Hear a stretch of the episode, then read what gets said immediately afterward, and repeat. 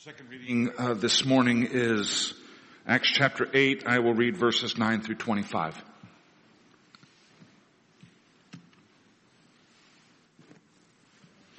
Hear the word of God. But there was a man named Simon who had previously practiced magic in the city and amazed the people of Samaria, saying that he himself was somebody great. They all paid attention to him from the least to the greatest saying, this man is the power of God that is called great. And they paid attention to him because for a long time he had, had amazed them with his magic. But when they believed Philip, uh, but when they believed Philip as he preached good news about the kingdom of God and the name of Jesus Christ, they were baptized, both men and women. Even Simon himself believed. And after being baptized, he continued with Philip and seeing signs and great miracles performed, he was amazed. Now when the apostles at Jerusalem heard that Samaria had received the word of God, they sent to them Peter and John who came down and prayed for them that they might receive the Holy Spirit for, for he had not yet fallen on any of them but they had only been baptized in the name of the Lord Jesus. Then they laid hands on them and they received the Holy Spirit. Now, when Simon saw that the Spirit was given through the laying on of the apostles' hands, he offered them money, saying, give me this power also, so that anyone on whom I lay my hands may receive the Holy Spirit. But Peter said to him, may your silver perish with you because you thought you could obtain the gift of God with money. You have neither part nor lot in this matter, for your heart is not right before God.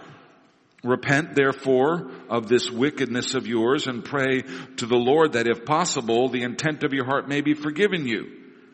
For I see that you are in the gall of bitterness and in the bond of iniquity. And Simon answered, Pray for me to the Lord that nothing of what you have said may come upon me. Now when they had testified and spoken the word of the Lord, they returned to Jerusalem preaching the gospel to many villages of the Samaritans. This is the word of the Lord. Let us pray.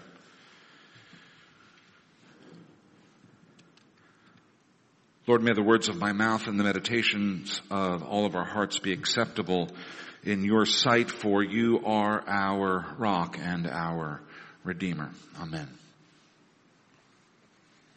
Professor Elaine Pagels of Princeton University and Professor Bart Ehrman of the University of North Carolina, Chapel Hill specialize in ancient Near Eastern religions. Now you might think that they would be nerdy academic types giving boring lectures at professional conferences and publishing specialized papers in academic journals, but in fact, Pagels and Ehrman are academic rock stars and they sell millions of books. They are members of that rare breed of scholar who attract attention from the non-academic world. Their books are always on the New York Times bestseller list. They have catchy titles like Adam and Eve and the Serpent, colon, Sex and Politics in Early Christianity, or Misquoting Jesus, colon, the story behind who changed the Bible and why. Or The Origin of Satan, colon, how Christians demonized Jews, pagans, and heretics. You may have noticed that if a book title has a colon in it, you know that it's been written by a professor. Pagels and Ehrman share a common thesis throughout all of their books. It goes something like this. Jesus is totally cool, but Christians are jerks. There used to be a whole bunch of cool people who followed Jesus, but the jerky Christians hijacked Jesus and they killed all the cool people. And then the church changed the Bible to cover their tracks. That's the basic thesis. And I'm actually not even being funny. There is a real attraction to books with titles like Reading Judas, colon, the Gospel of Judas and the Shaping of Christianity. There's a real attraction to books like that for a couple of reasons. First, it's just fun to be in the know. It's fun to be woker than thou. If you read the book, then you are hip to the massive conspiracy that ordinary people are still fooled by, which is cool. It's fun. And second, if the Word of God has ever stung you or convicted you of your own sin, then these books will relieve you of that sting and conviction by telling you that the Bible has been hopelessly mangled and misinterpreted by the uncool church.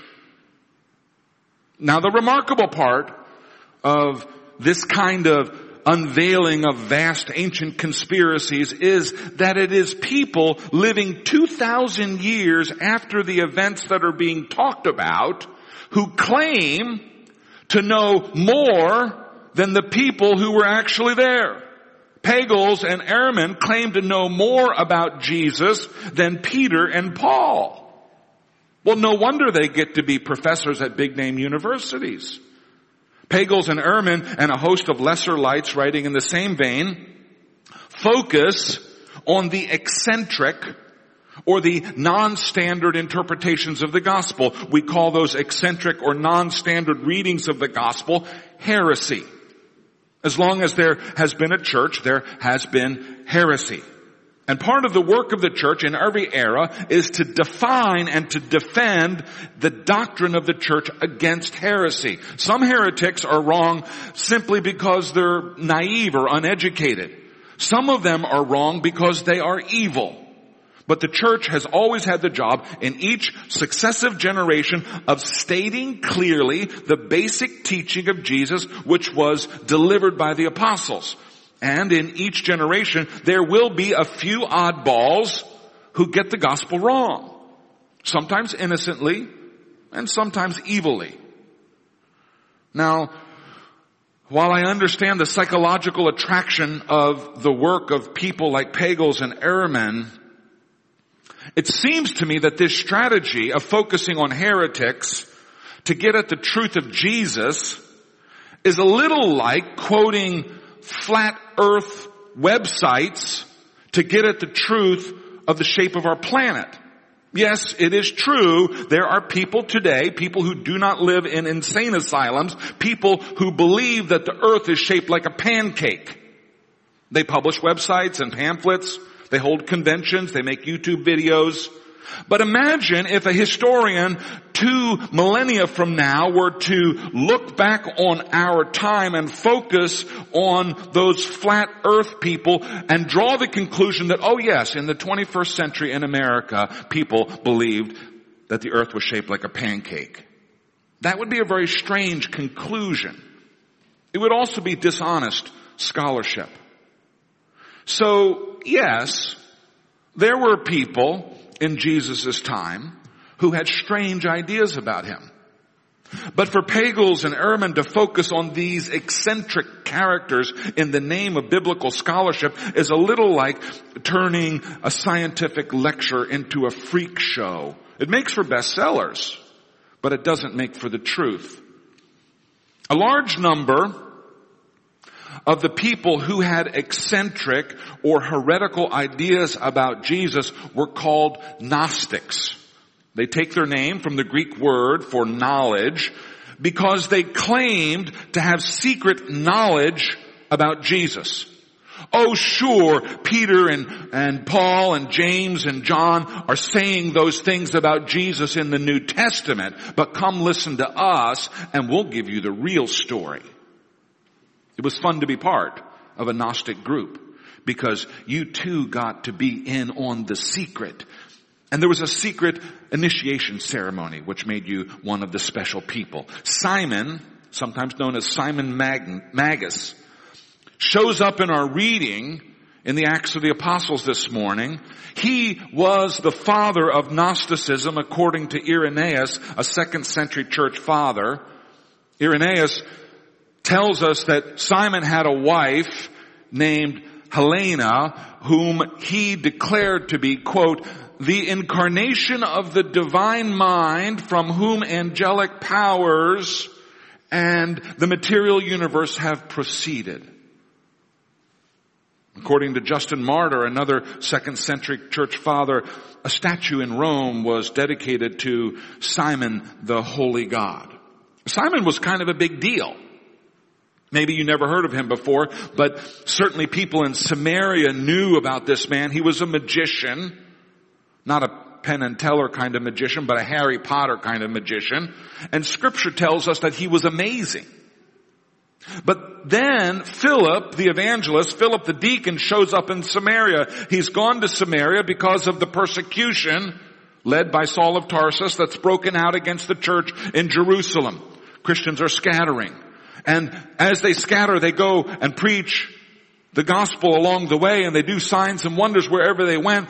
As we read last week, when Philip shows up, people who had demons were released from their bondage and people who were paralyzed or lame were healed. In this city in Samaria, there had been one wonder worker, Simon the magician, but now there were two, Simon and Philip. And people began to listen to Philip and to believe the message of the gospel that he brought. And what he taught was simple, that Jesus of Nazareth was the Son of God, that he had been sent by God into the world, that he was killed by those who rejected his message, but God raised him from the dead, conquering once and for all death and the power of sin by faith in Jesus Christ and in his atoning sacrifice, anyone can be born again. They can be forgiven of their sins. They can be adopted as sons and daughters of God himself and they can inherit eternal life. If Philip's preaching followed the model of Peter's, then he probably also explained how Jesus fulfilled the Old Testament prophecies. We read in verse 12, they believed Philip as he preached good news about the kingdom of God and the name of Jesus Christ, and they were baptized, both men and women.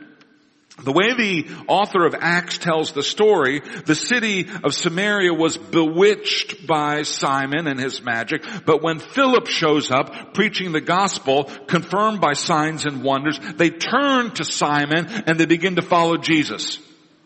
And wonder of wonders, Simon himself converts. Verse 13 says, even Simon himself believed and was baptized and adhered to Philip. Simon, a wonder worker, Simon, a magician, seems to have been dazzled by the wonders worked by Philip. And Philip must have remained in Samaria for a good long time because word of the mass conversions going on there got back to the apostles in Jerusalem and the apostles send out a delegation to check on these new baby Christians. We read in verses 14 through 17, when the apostles in Jerusalem heard that Samaria had received the word of God, they sent Peter and John to them. When Peter and John came down, they prayed for the converts, asking that they might receive the Holy Spirit. As yet, he, the Holy Spirit, had not fallen on any of them. They had only been baptized in the name of the Lord Jesus. Then Peter and John laid hands on them and they received the Holy Spirit. Now there's a lot of discussion among biblical scholars about what that passage means. I mean, how is it that the Samaritans can believe and be baptized and still not have the Holy Spirit? Are there two classes of Christians? You know, those who have the Holy Spirit and those who don't. Do we receive the Holy Spirit as a second baptism? As an additional blessing? If you grew up in a Pentecostal or an assemblies of God congregation, you were taught that the receiving of the baptism of the Holy Spirit is a separate event, one that comes after you've been born again. Certainly this passage in Acts chapter 8 looks like it supports that idea. Now I don't want to settle that question in this sermon, but let me say this. The majority of Christians believe that every Christian has received the Holy Spirit. The majority say that when we are converted, when we are born again, the Holy Spirit takes up residence inside of us. Every Christian is spirit filled. Being filled with the Holy Spirit is not the PhD level of Christianity. Receiving the Holy Spirit is the beginning of the Christian life, the ABCs of the faith. No one becomes a Christian unless the Holy Spirit comes first. What is clear from this passage is that when Peter and John laid hands on the Samaritan Christians, those Christians began to display the kind of Pentecostal power that we see throughout the Acts of the Apostles. The Greek word dunamis, which means power, and is where we get the word dynamite. This Greek word dunamis is used again and again in the Acts of the Apostles to, de- to describe the dynamic power that Christians displayed. It was a power that caught people's attention.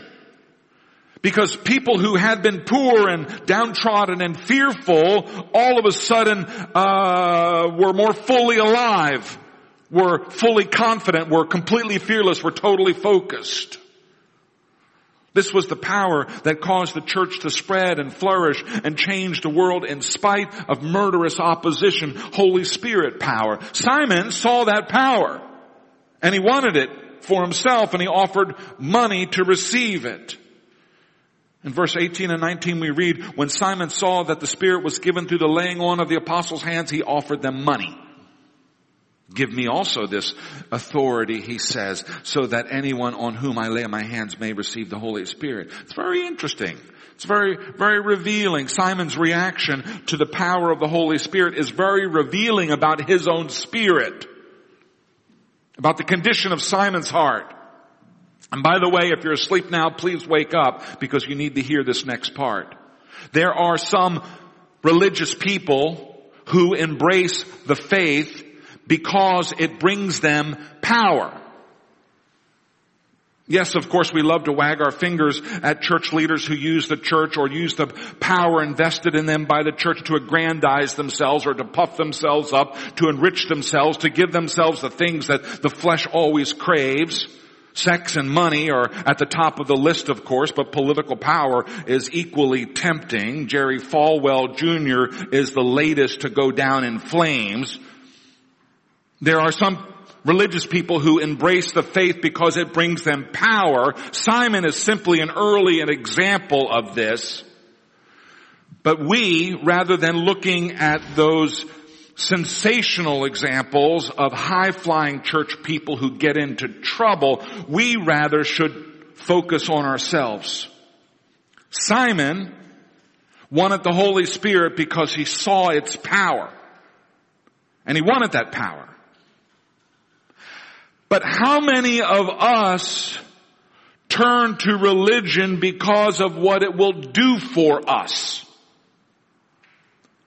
Look, we are living in a stressed out moment in history. This COVID mess, the ongoing racial and political strife all have us stressed out. We're stressed out and we're all a little depressed because we're not having a healthy diet of human interaction that keeps us sane. When all is said and done, the mental health consequences of the COVID crisis may outstrip the physical consequences. And in times of stress, there are always people who turn to God to relieve their suffering. In times of stress, there are people who adopt spiritual practices or meditation to give themselves peace and serenity. Now I firmly believe that going to church regularly will improve your mental health and your overall happiness. Many, many scientific studies have demonstrated the public health benefits of going to church. I wish the CDC would talk about those studies more. Gosh, I wish governors would mandate attending worship once a week for the public health purpose. I'm saying that tongue in cheek, of course. I don't want the government involved in the church. But from a public health perspective, living as a faithful church-going Christian is a really good idea that is borne out scientifically. The Christian life is the best life. It's the most satisfying. It's the happiest. It's the healthiest. It's the most productive. It's the most life enhancing way to live. But hear me well. If those are the reasons that I'm a Christian, then I'm on the road to hell. Like Simon. If I'm a Christian because it energizes my life, then I'm trying to exploit the power that God offers. The power of happiness, the power of prosperity, the power of serenity. If that's why I claim to be a Christian, then I'm treating God like a vending machine or a servant boy, or as Karl Marx would have it, as an opioid to take away the pain of the moment. Do not love God because of His benefits. Love Him because He's your Father. Do not worship God because He gives you good stuff. Worship Him because He is God, because He is worthy, because it would be perverse to not worship Him. Now that's a tricky thing that I'm saying here. Because I do want everyone to know how sweet it is to have a genuine faith in Jesus Christ. I do want everyone to know the benefits that come from living out that faith. But if my eye is focused on the gift and not the giver, then I am not in a relationship with God. Simon believed. That's what the Bible says. Simon believed and was baptized. He was amazed. But Simon did not have a saving faith. Simon wanted the things that God could give him. He heard the message. He believed in the truth of the message. He saw the miracles. He knew that they were real. But he did not love and honor and worship God. He saw God merely as a source of power to be exploited. And that, of course, is the root of all paganism, of all quid pro quo religion. Peter rebukes Simon he says, you have no share in this matter, for your heart is not upright before God. Repent of this wickedness of yours and pray that the Lord, pray to the Lord that your heart, that the thought of your heart may be forgiven. So I wonder how many of us need to pray that prayer of repentance. Have we been using God for our own purposes? Have we loved God and thanked Him only when we get what we want? Do we love God because of His good gifts? Do we become bitter toward God when what we receive from His providential hand is hard? You know, we're really starting to fire up the work of the Go Center here at HVPC. Next week, Ken Priddy of the Go Center will be with us. He'll be preaching. The Go Center is our denomination's church growth and vitality consulting group. Last fall, the leadership of our church made the decision to enter into a two-year contract with the Go Center when we realized that we had gone backwards in the previous year for the first time after 13 years of steady progress. That was a wise and strategic decision and it came in God's perfect timing. But if we enter into a process of church revitalization because of what it will do for us, then we have our eyes on the wrong goal. If we want to grow this church because Uh, it makes us feel happier to worship with more people because it improves our financial position, because it allows us to have bigger and better programs. If our goal in entering this process of church revitalization is to seek our own happiness and glory, then we have our eyes on the wrong goal. Healthy churches grow. That's just what they do.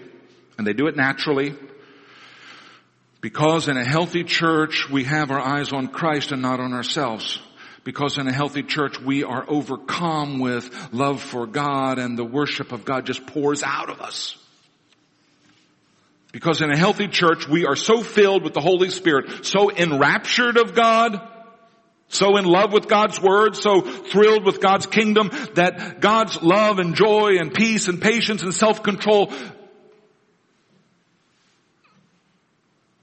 just manifest themselves. And that fruit of the Holy Spirit grows at church. It evaporates divisions and factions. It attracts hurting and wounded people. It goes out to seek and to save those who are lost. I love this church. And I know you love it too. But my prayer for myself and for all of you is that we love God more. It's possible to love your church but not love God. It's possible to seek the advancement of your congregation, but not the advancement of God's kingdom. It happens all of the time. But here's the good news. If we love God with all our heart and mind and strength, our church will flourish. Our church will grow again. I knew a man at uh, our previous church who had a great desire for the gift of healing. He had seen Benny Hinn on television and had this deep desire to have the power to lay hands on people and have them be healed. I understand that desire. One of the privileges of my calling as your pastor is that I spend a lot of time with people who are suffering. And while I always pray that God will relieve their suffering, I would love to have that power the power that Paul and Peter and John had to lay hands on the sick and have them be healed. Who wouldn't want that power?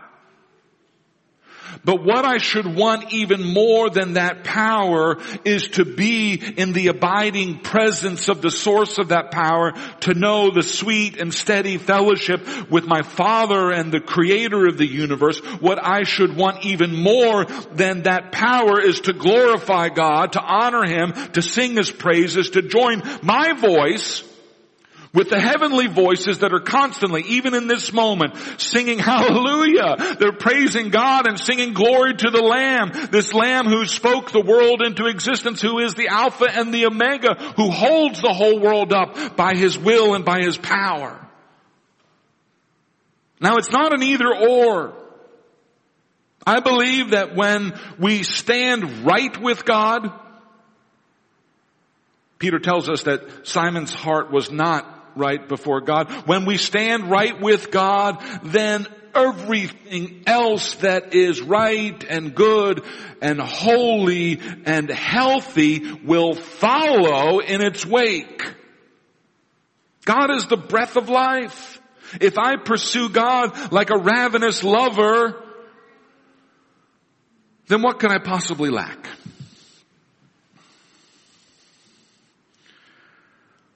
This sermon was written rather late, late this week because I had a busy week. But one night while I was lying in bed thinking about the sermon that I hadn't written, I was thinking about the 23rd Psalm, which we all know. The Lord is my shepherd, I shall not want. Nothing I need will be missing. I will be fully provided for. So many are starving, starving for money, starving for love, starving for purpose, starving for respect, but with the good shepherd I shall not want. He maketh me to lie down in green pastures. He leadeth me beside the still waters. God's provisions are so different from what the world offers, so different from what the flesh thinks that it needs grass and water and a peaceable environment. Good things that are suited to our nature as sheep. God knows exactly what we need. He restoreth my soul. He leadeth me in the paths of righteousness for his name's sake. We need to be in church every week to have our souls restored.